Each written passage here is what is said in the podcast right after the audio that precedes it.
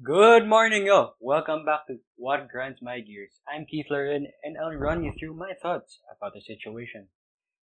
Okay, so be the first to admit that I'm sure that you all feel the same way. It's that, you know, we all hate lockdown. It feels like we've been at home for at least two years. Oh, wait.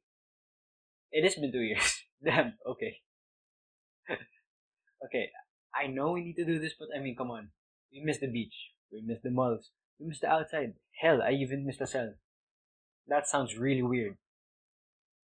Look, I realize that I sound like I don't agree with this, what we're doing, but I completely understand why we're doing this. I know to slow down the spread and to lessen the amount of people, possible infectious people from infecting more people. I, I had a thought a while ago. Like, you, you know what was, was weird? We're currently in lockdown, but for some reason the number of cases is still going up. At this point, I don't think it's the system's fault anymore. I fixed the people's fault already.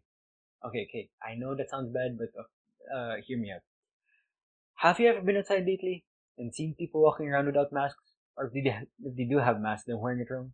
Like, for real, some of them are wearing it like a chin guard. Or have you seen people have mass gatherings acting like nothing's amiss? Like what they're doing couldn't have any possible consequences. That's weird. Thinking about it, there have been countries that got COVID same time we did. But for some reason, they're out of lockdown. And they're basically back to normal. Why are we still in the first wave? Why are we still in lockdown? Oh yeah, okay. Okay, yeah. I know why. Because of the people and the government's fault. I know I'm gonna get burned for this, but wait, let, uh, hear me out. They could have been responsible, but no. They acted, they acted in self-interest. They did it before the safety of the country. The government could have had travel ban right as the outbreak started, but no, it's gonna make China mad. They could have also spent the money on medical supplies, but no, they just put it in their pocket. Look, I, look, look, look. I, I know it's not just the government's fault. It's also general population, general population's fault. All they had to do was stay inside, don't have mass gatherings, and wear damn masks. But no, it's it's it's hard apparently. Wait, I, I need to drink some water before moving to the next part.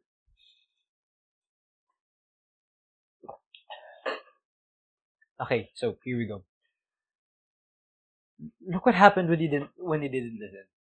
I I have a uh, list of facts. Okay, so for economic growth, our economy slowed down by an estimated 5.5%, and it's expected that if the lockdown lasts at least six months, it could uh, it could cost the Philippines 600 million dollars, or you know 28 billion pesos so far. And so far, we've been in lockdown for what two years already. Uh, that's that's a lot of money. Unemployment. The Philippines has just suffered its worst worst unemployment rate in 15 years. Last year alone, there have been 4.5 million Filipinos that have lost their jobs. Can you even imagine how much these people are suffering? They have no money for food, basic necessities, or even their own houses. How about mental health? There are households that don't have the best living conditions be it being overfilled or being a violent environment to live in. Can you imagine all the children being abused, hurt, or harassed in their houses? Because of the lockdown, all these children are forced to stay home and deal with it. Or how about all the stress that adults are having? About the anxiety, constant fear of not knowing that they'll have a job next day. That, that can't be good uh, for a person. About healthcare? Our healthcare is one of the worst in Asia, so that means uh, we have very little cas- capacity to control and contain this pandemic. Adding to that, it puts way too much stress on our healthcare workers. They're already underpaid and overworked. We won't be able to sustain this ourselves. We won't be able to sustain ourselves at this rate. All these problems, because we didn't act. Because we didn't do our part to stop this invisible menace.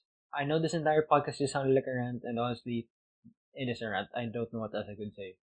I just can't deal with all these people pretending what they're doing doesn't have any effect of them being completely oblivious to their quote unquote crimes. Look, I'm gonna be completely straight with y'all. If you don't fix your act now, our country could plummet into something that we won't be able to recover from. I know that we can't do much now, but we could at least get vaccinated. At least doing that moves us closer to herd immunity and to freedom. You also just stay at home, not put any more stress on the energy fragile healthcare system. And if you need to go out, just please wear a mask.